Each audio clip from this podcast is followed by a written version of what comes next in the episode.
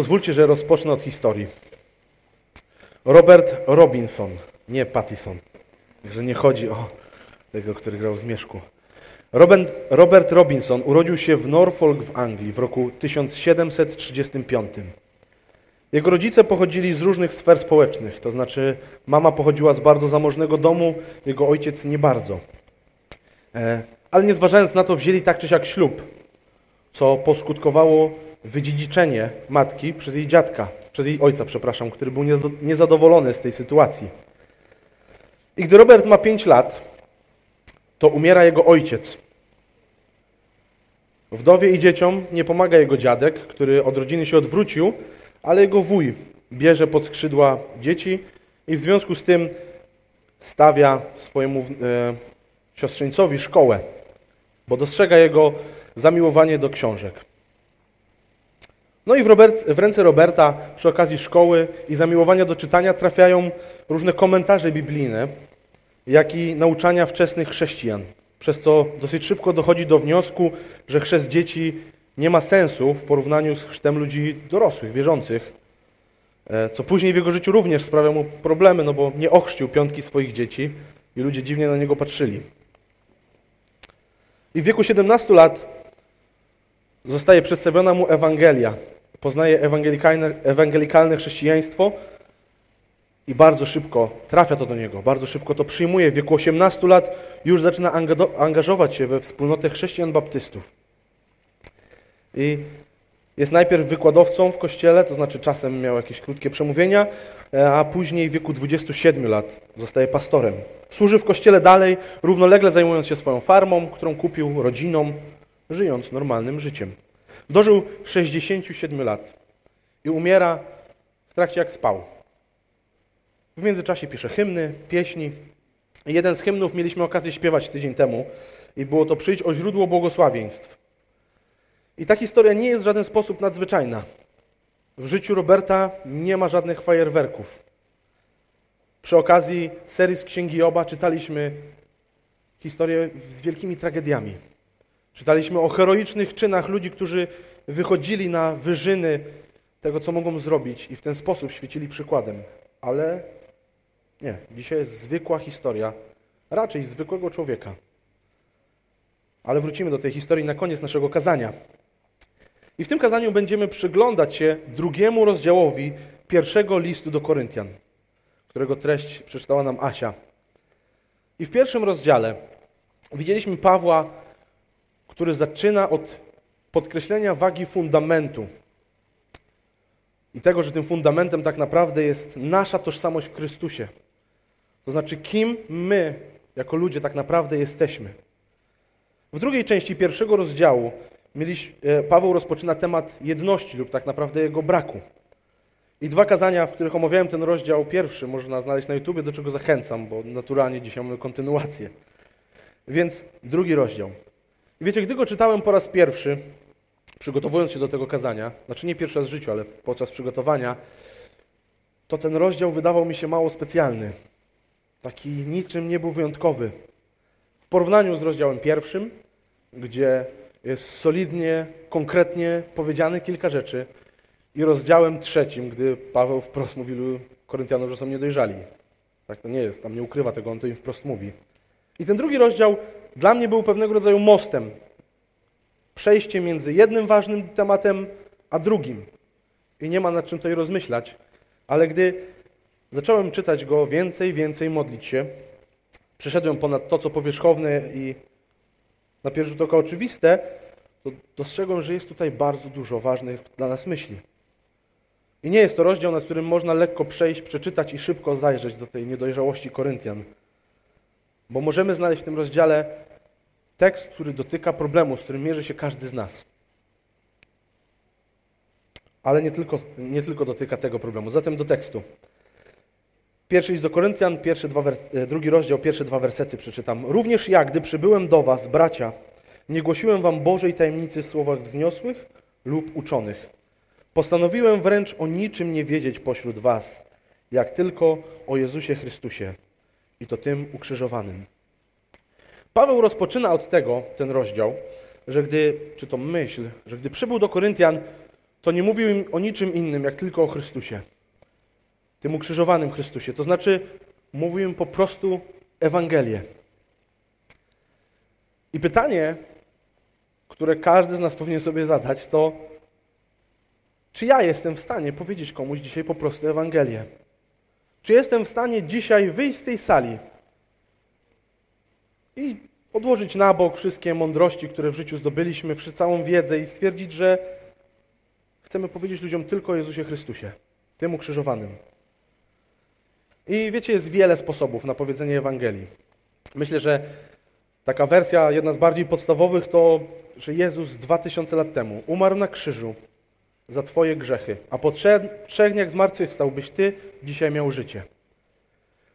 I tą bardzo skomasowaną, skondensowaną Ewangelię można rozbudować o historię stworzenia świata, jak to było od początku, jak, co Bóg zrobił, jak przygotowywał to przyjście Jezusa przez cały Stary Testament, co z tej Ewangelii powinno wynikać. Można wejść w szczegóły życia Jezusa i można użyć innych słów, ale sens zostaje dokładnie ten sam. I wydaje mi się, że trochę mamy problem z głoszeniem Ewangelii, bo gubimy jej sens, tego, co za sobą ona niesie. Bo gdybym dzisiaj rzeczywiście poprosił z Was, każdego bym podszedł do wszystkich, jak tu siedzicie i powiedział, podziel się Ewangelią z pierwszą osobą, z którą będziesz się rozmawiał, to usłyszałbym pewnie sporo odpowiedzi, a ja to nie umiem. Ja to nie jestem takim typem ewangelisty. Ja nie wiem, jak to ubrać słowa, no kurczę, to, byśmy, to weź mi pomóż, jak to przygotować, co tu powiedzieć. Albo ja nie jestem w dobrym miejscu duchowo, żeby innym głosić teraz. To nie jest dobry moment. Albo nawet gdybym nie usłyszał tych słów wprost powiedzianych do mnie, to myślę, że wiele z nas miałoby je w głowie. I mówię to dlatego, że sam często mam takie myśli, że może zabraknąć mi wiedzy, mądrości w rozmowie, albo skąd będę wiedział, co dokładnie powiedzieć. No właśnie to. Proste zdanie. Jezus dwa tysiące lat temu umarł na krzyżu za Twoje grzechy, a po trzech dniach zmartwychwstał, byś Ty dzisiaj miał życie. Bo ta Ewangelia, tak jak czytaliśmy to przy okazji pierwszego rozdziału w drugim kazaniu, w liście do Rzymian, jest mocą Bożą do zbawienia każdego, kto wierzy. Mocą. Nie my jesteśmy mocą. Nie nasze przygotowanie jest mocą. Nie cała wiedza Pawła, którą miał, jest mocą. Nie nasz humor i nie nasz stan duchowy. W tej treści jest moc, dlatego że za tą treścią stoi prawdziwa ofiara Jezusa Chrystusa na krzyżu. Za tą treścią stoi Bóg, który gdy coś postanowi, tak się dzieje. Bóg, którego nic nie może związać ani powstrzymać. I znowu pytanie brzmi, czy ja w to wierzę? Czy ja dzisiaj jestem na tyle przekonany o tej prawdzie, że moje zbawienie opiera się tylko na Chrystusie, że jestem w stanie w dowolnym momencie wyjść i to powiedzieć. Czy, jest mi, czy raczej skupiam się na tym, że jest mi wstyd, bo źle wypadnę, bo nie umiem tego tak fajnie powiedzieć jak ktoś inny, czy znajdę jakikolwiek inny powód. No i Paweł dodaje w trzecim wersecie: Stanąłem też przed wami słaby, niepewny i bardzo onieśmielony. I generalnie nie brzmi tak Paweł, ale sam o tym mówi, że nie wychodzi pewny siebie, z głową uniesioną wysoko, silnym głosem wygłasza te prawdy. Nie. Jest prawdopodobnie przytłoczony tym, co niedawno się wydarzyło na Aeropagu w Atenach, gdzie się generalnie ludzie z niego śmiali i powiedzieli mu, że nie mają dla niego czasu, żeby sobie poszedł, poszedł od nich. Albo tym, że chwilę po tych wydarzeniach trafia do Koryntu, do miejsca, do którego pisze ten list, ale nie przychodzi do tych ludzi, on przychodzi do Żydów i uczy w synagodze i go z niej wyganiają, bluźnią mu. Dopiero wtedy przychodzi do pogan, gdzie głosi im rok i sześć miesięcy i mówi stanąłem też przed wami słaby, niepewny i bardzo onieśmielony. Był w trudnej sytuacji. Prawdopodobnie był zniechęcony. A jednak wie, że ma zadanie głosić. Więc co robi w tej sytuacji? Nie zbiera się na wielkie, wybitne, wyniosłe słowa, tylko głosi najprostsze poselstwo, jakie się da. Chrystus, Syn Boży, umiera na krzyżu za wasze grzechy. Od tego zaczyna i resztę oddaje Bogu. I wiecie skąd Paweł, pomimo zmęczenia, słabości, bierze siły do tego, żeby tą Ewangelię głosić? Stąd, że najprawdopodobniej tą samą Ewangelię głosi sobie każdego dnia. Ewangelia nie jest niczym skomplikowanym, nie jest zarezerwowana dla wybitnych, uczonych ludzi, ale dla każdego, kto wierzy. I naszym zadaniem nie jest znać każdą książkę na ziemi, ale jest głosić Chrystusa ukrzyżowanego tam, gdzie jesteśmy. Głosić tą prostą, a jednocześnie tak głęboką prawdę, że Chrystus bierze na siebie moje i Twoje grzechy, żebyśmy mieli życie. Zacznijmy od tego, żeby tą prawdę głosić sobie. Myślę, że dużo łatwiej będzie ją głosić wtedy innym. Ale idziemy dalej. W swojej mowie i poselstwie, werset czwarty, nie posługiwałem się przekonowującymi słowami mądrości. Zależało mi raczej na działaniu ducha i mocy, aby wasza wiara nie opierała się na mądrości ludzkiej, ale na mocy Boga.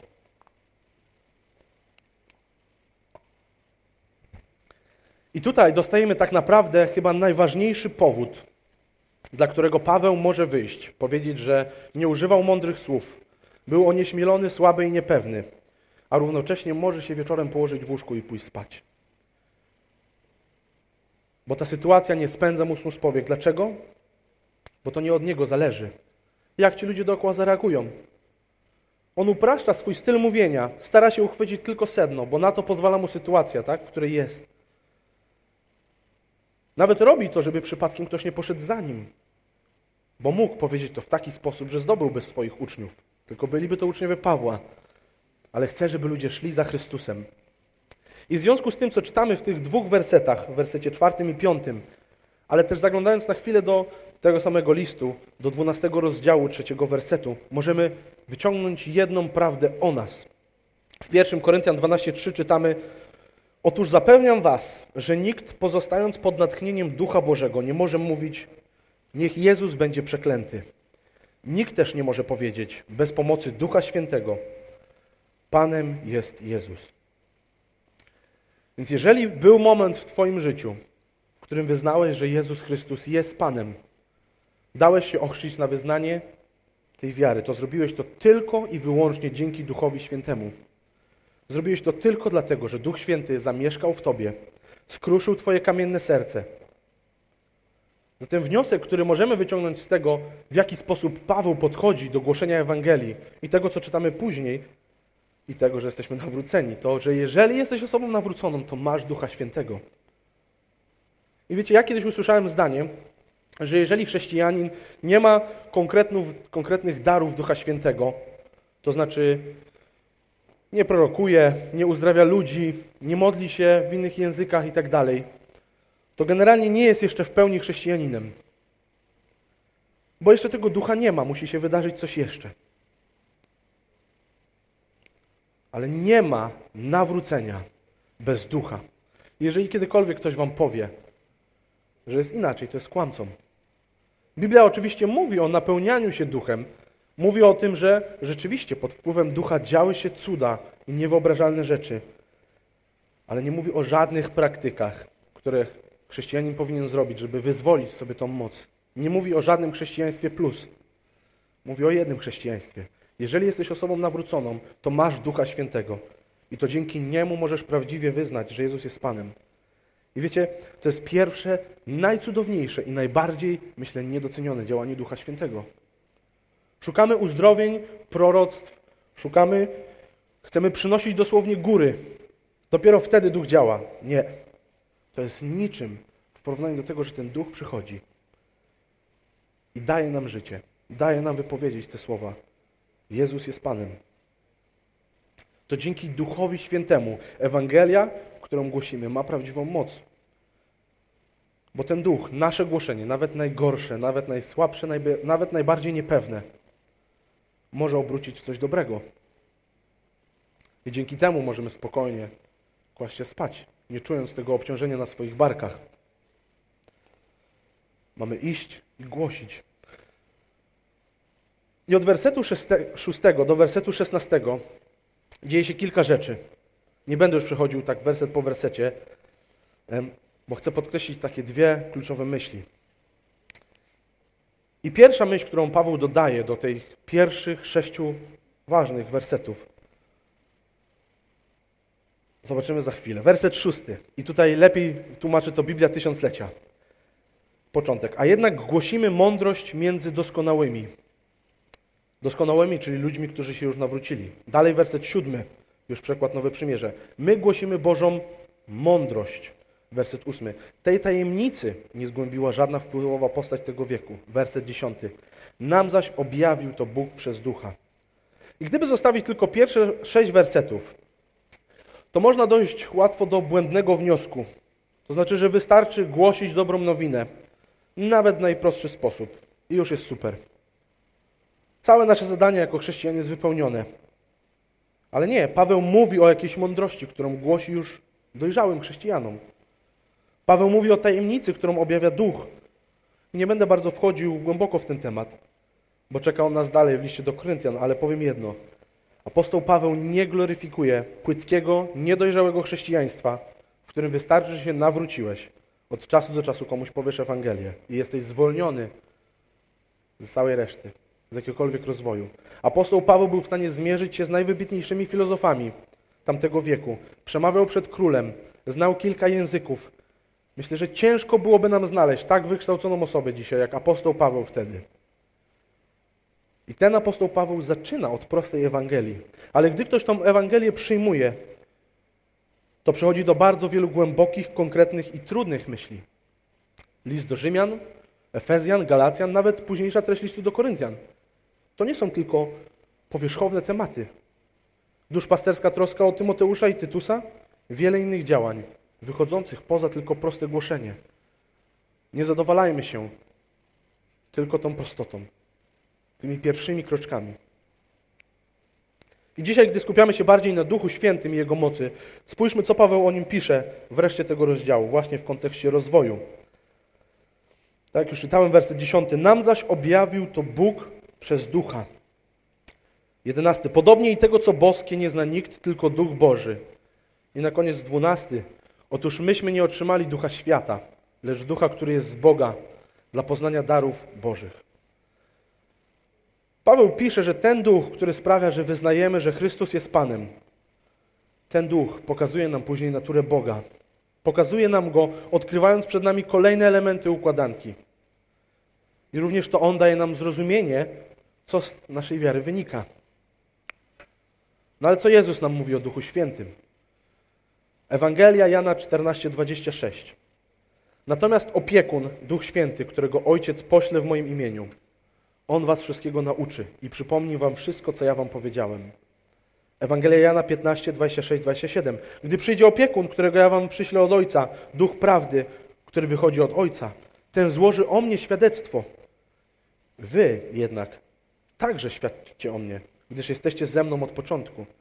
Ewangelia Jana 16, 13. Jednak gdy przyjdzie On, duch prawdy, wprowadzi was we wszelką prawdę, ponieważ nie będzie mówił sam od siebie, lecz powie o wszystkim, co usłyszy i powiadomi was o tym, co ma nadejść.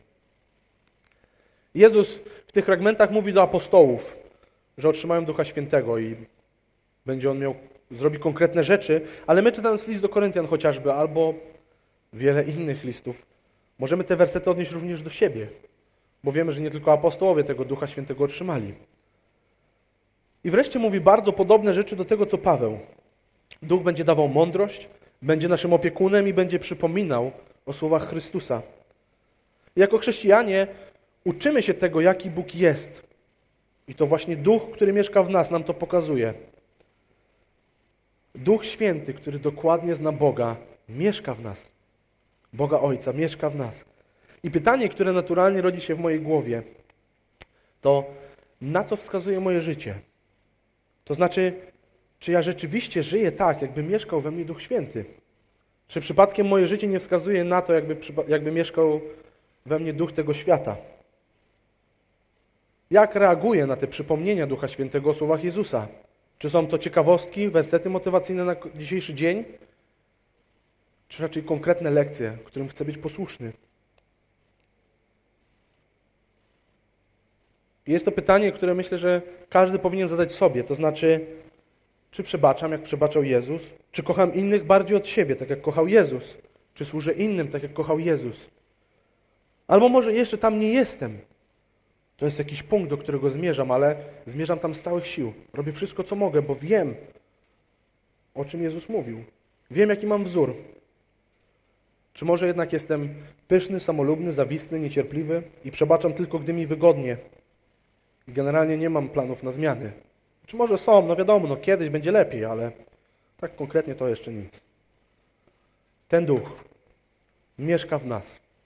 Zna dokładnie Ojca, zostaje wysłany przez Syna, jest Bogiem. Duch Święty jest Bogiem, który w nas mieszka.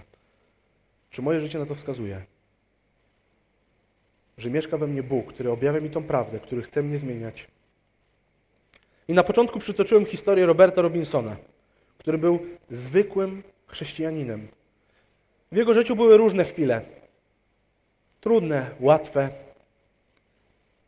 Ale generalnie nie czytamy o potężnych uzdrowieniach, wielkich proroctwach, jakiejś modlitwie językami.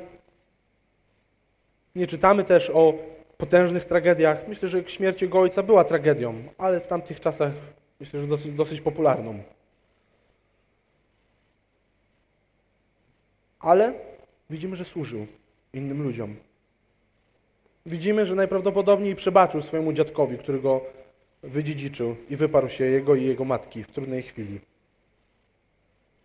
Widzimy, że opiekuje się swoją rodziną i żyje codziennym życiem. Jego życie po prostu wskazywało na Boga. Jego życie wyglądało tak, jakby mieszkał w nim Duch, Duch Święty. I ludzie dookoła musieli to dostrzegać. Bo wspólnota, w której był pastorem, liczyła ponad tysiąc ludzi. Zwykłej miejscowości. Czy po nas widać, że mieszka w nas duch? Czy jesteśmy przykładem dla ludzi dookoła? Zatem podsumujmy całe nasze kazanie. Po pierwsze, czy oddałeś swoje życie Bogu? Czy może czekasz, aż poznasz tego nieskończenie dobrego, wspaniałego, nieskończenie mądrego Boga w pełni i dopiero wtedy będziesz gotowy? Ja będę tego Boga poznawał wieczność. Zachęcam, zrób krok wiary i oddaj swoje życie Bogu, a Jego duch zamieszka w tobie. Punkt drugi. Jeżeli oddałeś swoje życie Bogu, to czy głosisz innym ludziom Ewangelię? Każdy z nas jest często słaby, niepewny, onieśmielony. Ale zaufajmy w tą moc, jaką niesie ze sobą Ewangelia i nie polegajmy na sobie.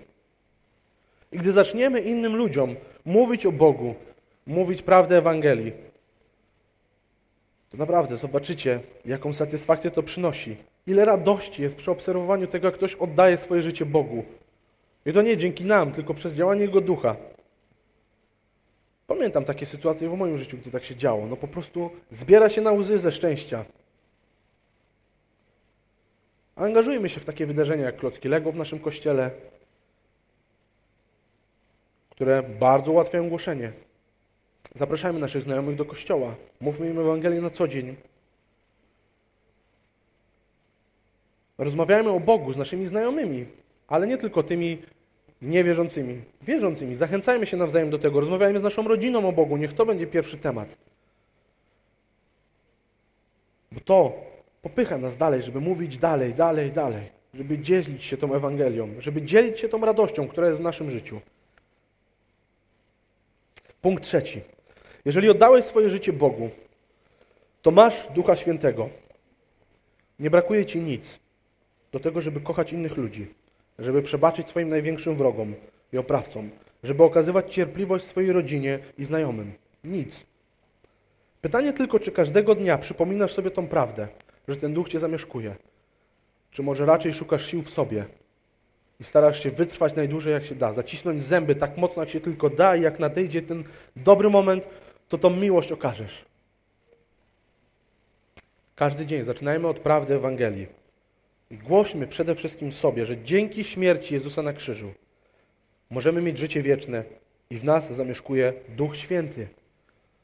Niech ta świadomość będzie impulsem do zmiany. Niech to nie będzie ciekawostka w naszym życiu. I nie pozwólmy sobie na wygodne, grzeszne dalsze życie ale do zmiany, która jest możliwa tylko dzięki Bogu. I na koniec punkt czwarty. Nie poprzestawajmy na tym, co powierzchowne i płytkie. Niedojrzałość Koryntian nie jest niczym pozytywnym. To znaczy, my dzisiaj dostajemy dwa listy, możemy się wiele z nich uczyć, Ale generalnie nie jest to nic dobrego, że Paweł musi tak reagować. Ja, gdybym spotkał apostoła Pawła, chciałbym być gotowy, żeby porozmawiał ze mną na głębokie tematy, a nie zaczynał od podstaw. I powiedział mi, że głębokie to ma dla kogoś innego zarezerwowane. Z tobą, Szymon, na spokojnie, czy ty wierzysz w to, że Jezus umarł na krzyżu? I co z tego wynika? I więcej będziemy o tym mówić w kolejnych kazaniach, ale już teraz mogę Was zachęcić do tego, żeby niedziela nie była jedynym momentem, kiedy otwieramy Biblię. Żeby nasze grupy, które mamy, nie były jedynym momentem, w którym się modlimy. Zachęcam do czytania dobrych chrześcijańskich książek, które tam mamy, albo rozmawiajmy ze sobą, co można przeczytać. Do korzystania z solidnych komentarzy do Biblii, a nie tak wszystko na chłopski rozum. Do spotykania się często z ludźmi z kościoła, ale nie tak, żeby sobie pogadać co tam u nas, tylko na głębokie rozmowy. Ostatnio na ASB odpowiadaliśmy na trudne pytania. I te pytania rzeczywiście były trudne. No, dla mnie były bardzo trudne niektóre. Do teraz jeszcze nad niektórymi myślę, żeby w ogóle je podjąć, ale wierzę, że po takiej rozmowie uczciwej na głębokie tematy wszyscy wyszliśmy mądrzejsi, bardziej zachęceni. Niedługo mamy obóz, który jest wspaniałą okazją do pogłębiania naszej wiary, po prostu. Rozmawiania o tym z ludźmi już nie raz w tygodniu, ale sześć dni z rzędu. I na tym obozie zachęcam, rozmawiajmy o trudnych, kontrowersyjnych tematach, ale nie w poczuciu wyższości czy tego, że wiemy lepiej, tylko po ludzku. Porozmawiajmy o tym, co kto myśli, dlaczego, co o tym mówi Biblia. Nie stójmy w wodzie po kostki i cieszmy się, że tak troszeczkę zimno w stopy. Naprawdę, wejdźmy cali. Zanurzmy się. Spędzając czas z Kościołem, rozmyślając nad Biblią, głosząc wszystkim Ewangelię. Niech Bóg i ofiara Jezusa Chrystusa będą w naszych sercach, w naszych myślach i na naszych ustach. I niech ma to realny wpływ na nasze życie. A nie pozostawajmy w miejscu, w którym jesteśmy. Jeżeli ktoś chciałby porozmawiać ze mną o kazaniu albo zadać mi jakiekolwiek pytanie, to będę po nabożeństwie siedział tutaj z przodu. Zachęcam też wszystkich tych, którzy nie oddali swojego życia Bogu, żeby to zrobić, żeby zaufać i rozpocząć tą wieczną, wieczną przygodę poznawania Boga.